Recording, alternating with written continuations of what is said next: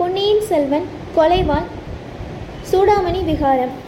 பூம்புகார் என்னும் காவிரி பட்டணத்தை கடல் கொள்ளை கொண்டு போய்விட்டது அல்லவா? அதற்கு பிறகு சோழவள நாட்டின் முக்கிய துறைமுக பட்டினம் என்ற அந்தஸ்தை நாகைப்பட்டினம் நாளடைவில் அடைந்தது. பொன்னி நதி பாய்ந்த இயற்கை வளம் செறிந்திருந்த சோழ நாட்டுடன் வர்த்தக தொடர்பு கொள்ள எத்தனையோ அயல் நாட்டார் ஆவல் கொண்டிருந்தனர். பெரிய பெரிய மரக்கலங்களிலே வர்த்தக பண்டங்கள் வந்து இறங்கியபடி இருந்தன. முத்தும் மணியும் வைரமும் வாசனை திரவியங்களும் கப்பல்களில் வந்து இறங்கியதோடு அரபு நாட்டு குதிரைகளும் விற்பனைக்காக வந்து இறங்கின. ஸ்ரீ சுந்தரமூர்த்தி நாயனாரின் காலத்தில் நாகைப்பட்டினம் சிறந்த மணிமாட நகரமாய் இருந்தது. அந்த நகரத்தை கண்ட நம்பிய ஆரூரர் காண்பினிய மணிமாடம் நிறைந்த நெடுவீதி கடல் நாகை காரோணம் மேவி இருந்தீரே என்று வர்ணித்தார். கடல் நாகை காரோணத்தில் மேவி இருந்த காயாரோகண பெருமானிடம் ஸ்ரீ சுந்தரமூர்த்தி நாயனார் என்னென்ன பொருட்கள் வேண்டும் என்று கேட்டார் தெரியுமா?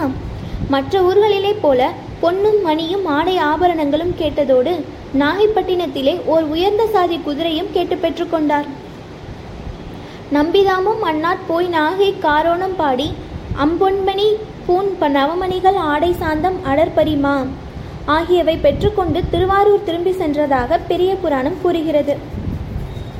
நாகைப்பட்டின துறைமுகத்தில் வந்து இறங்கிய அரபு நாட்டு குதிரைகளை பார்த்ததும் நாயனாருக்கும் குதிரை ஏறி சவாரி செய்ய வேண்டும் என்று தோன்றிவிட்டது போலும். நாகைப்பட்டினத்தை பற்றி புராணம் வர்ணிப்பது ஒரு புறம் இருக்க சரித்திரபூர்வமான கல்வெட்டுகளும் செப்பேடுகளும் அந்நகரை பற்றி சொல்லியிருக்கின்றன. பல கோவில்களும் சத் சத்திரங்களும் நீர்நிலைகளும் சோலைகளும் மாட மாளிகைகளும் நிறைந்த வீதிகளையுடைய நாகைப்பட்டினம் என்று ஆனைமங்கல செப்பேடுகள் அந்நகரை வர்ணிக்கின்றன. அதே ஆனைமங்கல செப்பேடுகள் அந்நாளில் நாகைப்பட்டினத்தில் புகழ்பெற்று விளங்கிய சூடாமணி விகாரம் என்னும் பௌத்த ஆலயத்தை பற்றியும் அதன் வரலாற்றையும் கூறுகின்றன. மலாய் நாடு என்று இந்நாளில் நாம் குறிப்பிடும் தீபகற்பம் அக்காலத்தில் ஸ்ரீ விஜய நாடு என்னும் பெயரால் பிரசித்தி பெற்றிருந்தது. அந்த நாட்டில் ஒரு முக்கிய நகரம் கடாரம். அந்த மாநகரை தலைநகராக வைத்துக்கொண்டு நாலா திசையிலும் பரவியிருந்த மாபெரும் ஸ்ரீவிஜய சாம்ராஜ்யத்தை நெடுங்காலம் ஆண்டு வந்தவர்கள் சைலேந்திர வம்சத்தார்.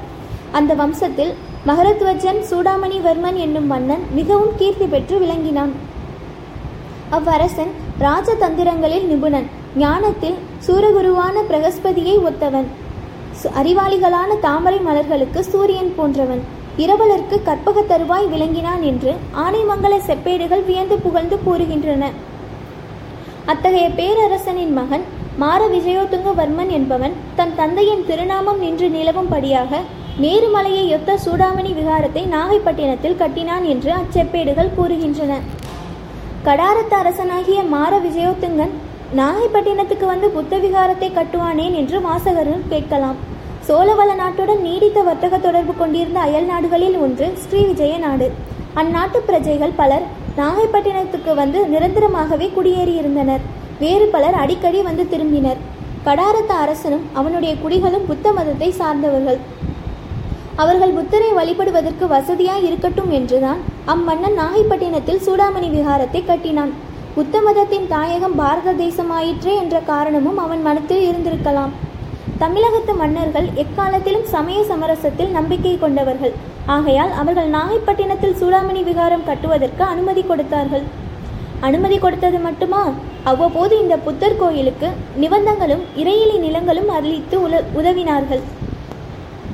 இந்த கதை நடந்த காலத்திற்கு பிற்காலத்தில் ராஜராஜ சோழன் நாகைப்பட்டினம் சூடாமணி விகாரத்துக்கு ஆனைமங்கலம் கிராமத்தையும் அதை சார்ந்த பல ஊர்களையும் முற்றூட்டாக அதாவது எந்தவிதமான வரியும் விதிக்கப்படாத இறையிலை நிலமாக தானம் அளித்தான்.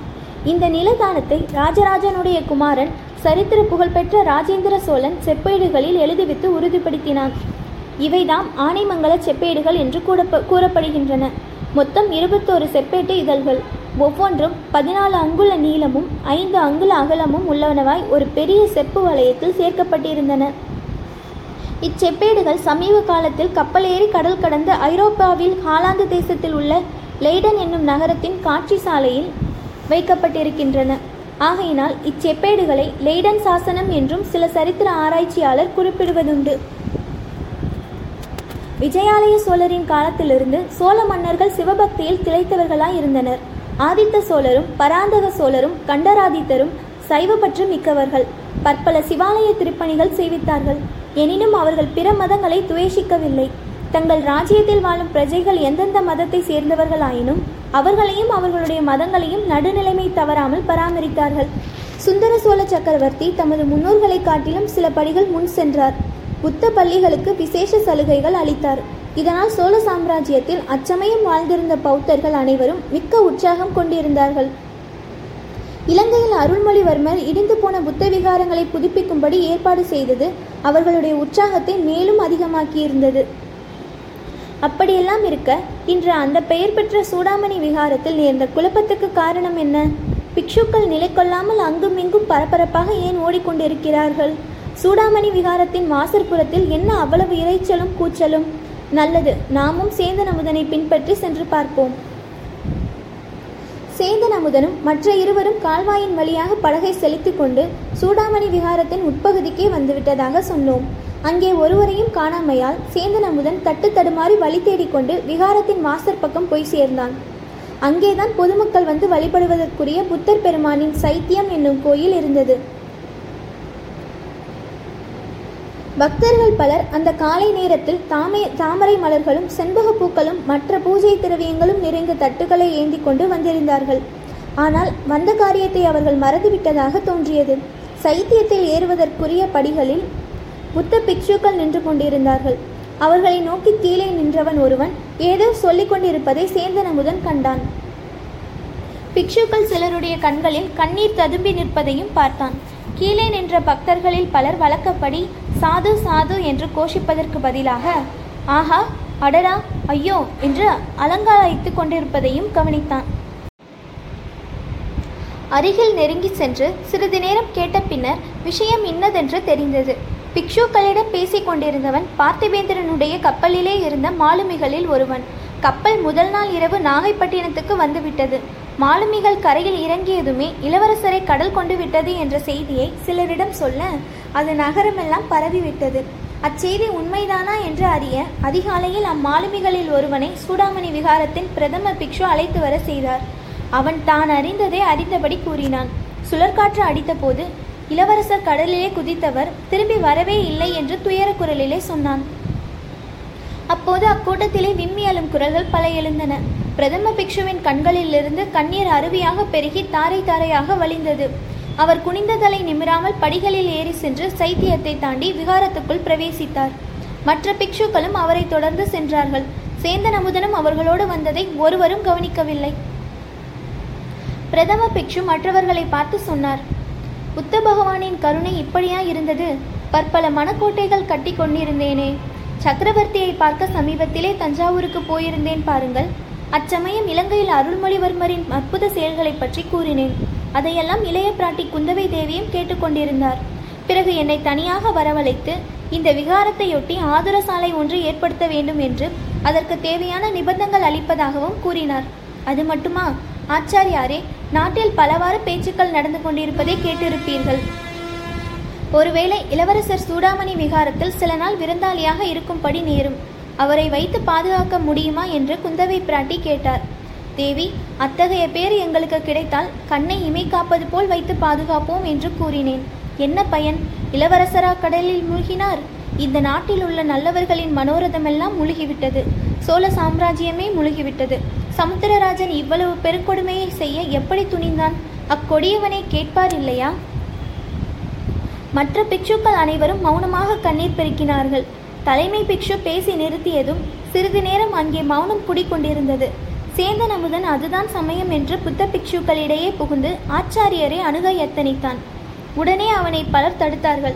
இவன் யார்? இங்கே எப்படி வந்தான்? என்று ஒருவரை ஒருவர் கேட்டுக்கொண்டார்கள்.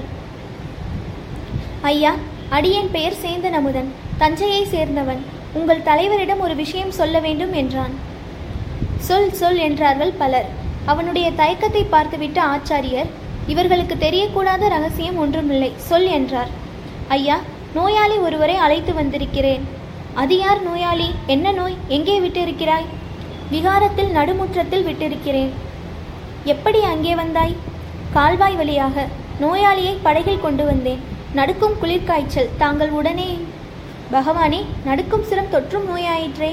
இங்கே ஏன் அந்த நோயாளியை அழைத்து வந்தாய்? அதிலும் நல்ல சமயம் பார்த்து. ஆச்சாரியா அசோக சக்கரவர்த்தி புத்த மதத்தினர் என்று இதுகாலம் நினைத்திருந்தேன். இப்போது இல்லை என்று தெரிகிறது. அது ஏன் அப்படி கூறுகிறாய்? அசோக ஸ்தம்பம் ஒன்றை நான் காஞ்சிக்கு அருகில் பார்த்தேன். அதில் நோயாளிக்கு சிகிச்சை செய்வதை முதன்மையான தர்மமாக சொல்லியிருக்கிறது. நீங்களோ இப்படி விரட்டி அடிக்கிறீர்கள் என்றான் அமுதன் ஆச்சாரிய பிக்ஷு மற்றவர்களை பார்த்து கொஞ்சம் பொறுங்கள் நான் போய் பார்த்துவிட்டு வந்து சொல்கிறேன் என்று கூறிவிட்டு வா அப்பனே என்று அமுதனை அழைத்து கொண்டு சென்றார். விகாரத்தின் நடுமுற்றத்தில் கால்வாய்க்கு அருகில் ஒரு யுவனும் யுவதியும் இருப்பதை பார்த்து பிக்ஷு திடுக்கிட்டார். இது என்ன காரியம் செய்ய துணிந்தீர்கள்? இந்த விகாரத்துக்குள் ஸ்திரீகளே வரக்கூடாதே. பிக்ஷினிகளுக்கு கூட வேறு தனிமடம் அல்லவா கட்டியிருக்கிறது? அருகில் போய் அந்த இளைஞர் யார் என்பதை உற்று பார்த்ததும் பிக்ஷு திகைத்து போனார் என்று சொன்னால் போதாது. வியப்பினாலும் கலிப்பினாலும் அவரால் சிறிது நேரம் பேச முடியவில்லை. சந்தேக நிவர்த்திக்காக இளவரசர் அருள்மொழிவர்மர் தானா என்று சேந்தன் அமுதனை கேட்டார். இது இளவரசர் காதில் விழுந்தது. இல்லை ஆச்சாரியரே இல்லை. நான் இளவரசனும் இல்லை ஒன்றும் இல்லை. இந்த பெண்ணும் இந்த பிள்ளையுமாக சேர்ந்து என்னை பைத்தியமாக அடிக்க பார்க்கிறார்கள். நான் ஒரு ஓடக்காரன். சற்று முன் இந்த பெண்ணை பார்த்து பெண்ணே என்னை மனம் புரிந்து கொள்வாயா? இருவரும் படகில் ஏறி தூர தேசங்களுக்கு போகலாம் என்றேன். இவள் ஏதேதோ பிதற்றினாள். நான் உலகத்தை ஒரு குடை நிழலில் ஆளப் பிறந்தவனாம். ஏழை வலைஞர் குல பெண்ணாகிய இவள் என்னை மணந்து கொள்ள மாட்டாளாம். நான் சுகமாயிருந்தால் இவளுக்கு போதுமாம். வருங்காலத்தில் என்னுடைய மகத்தான வெற்றிகளை கேட்டு இவள் மகிழப் போகிறாளாம். எப்படி இருக்கிறது கதை? உண்மையில் எனக்கு சித்த பிரம்மையா இவளுக்கா? சேந்தன் அமுதன் ஆச்சாரிய பிக்ஷுவின் காதோடு ஏதோ கூறினான். அதற்கு முன்னாலேயே இளவரசர் சுரவேகத்தினால் நினைவிழந்த நிலையில் பேசுகிறார் என்பதை பிக்ஷு உணர்ந்திருந்தார். குந்தவை தேவி தம்மிடம் இளவரசருக்கு அடைக்கல அடைக்கலம் தரும்படி கேட்டிருந்ததும் அவருக்கு நினைவு வந்தது. மற்ற பிக்ஷுக்களை பார்த்து அவர் இந்த பிள்ளைக்கு விஷசுரம்தான் வந்திருக்கிறது. இவனை வெளியில் அனுப்பினால் இன்னும் ஆயிரக்கணக்கானவர்களுக்கு வந்துவிடும். இலங்கையில் எத்தனையோ ஆயிரம் பேர் சுரத்தினால் இறந்து போனார்கள். ஆகையால் இந்த இளைஞனை என் அறைக்கு அழைத்து போ. நானே பணிவிடையும் செய்யப் போகிறேன். இடையில் சுரவேகத்தினால் இவன் ஏதாவது பிதற்றினால் அதை நீங்கள் பொருட்படுத்த வேண்டாம் என்றார். உடனே தலைமை பிக்ஷு இளவரசர் அருகிலே நெருங்கி ஒரு கையினால் அவரை அணைத்து தூக்கினார். சேந்தன் அமுதன் இன்னொரு பக்கத்தில் இளவரசரை பிடித்துக்கொண்டு உதவினான். எல்லாரும் படிகளில் ஏறி சென்றார்கள். இதோ இன்னும் சில வினாடி நேரத்தில் படிக்கட்டு முழுவதும் ஏறிவிடுவார்கள். கதவை திறந்து கொண்டு உள்ளே பிரவேசிப்பார்கள். பிறகு கதவு சாத்தியாகிவிடும். சாத்தியது சாத்தினால் சாத்தியதுதான். அப்புறம் அவரை பார்க்க முடியாது. பூங்குழலி எதிர்பார்த்தபடியே நடந்தது. மாடிப்படி ஏறியதும் கதவு திறந்தது. சேந்தன் அமுதனை மட்டும் வெளியில் நிறுத்தி தலைமை பிக்ஷு ஏதோ கூறினார். பிறகு திறந்த கதவு வழியாக எல்லாரும் பிரவேசித்தார்கள். கதவு படார் என்று சாத்திக் கொண்டது. அது பூங்குழலியின் இதயமாகிய கதவையே அடைப்பது போல் இருந்தது. இனி இந்த பிறவியில் இளவரசரை பார்க்கலாம் என்று நிச்சயமில்லை. அடுத்த ஜென்மத்திலாவது அத்தகைய பாக்கியம் தனக்கு கிடைக்குமா? இவ்வாறு எண்ணமிட்டு கொண்டே இளவரசர் மறைவதை பார்த்து கொண்டு நின்றாள் பூங்குழலி.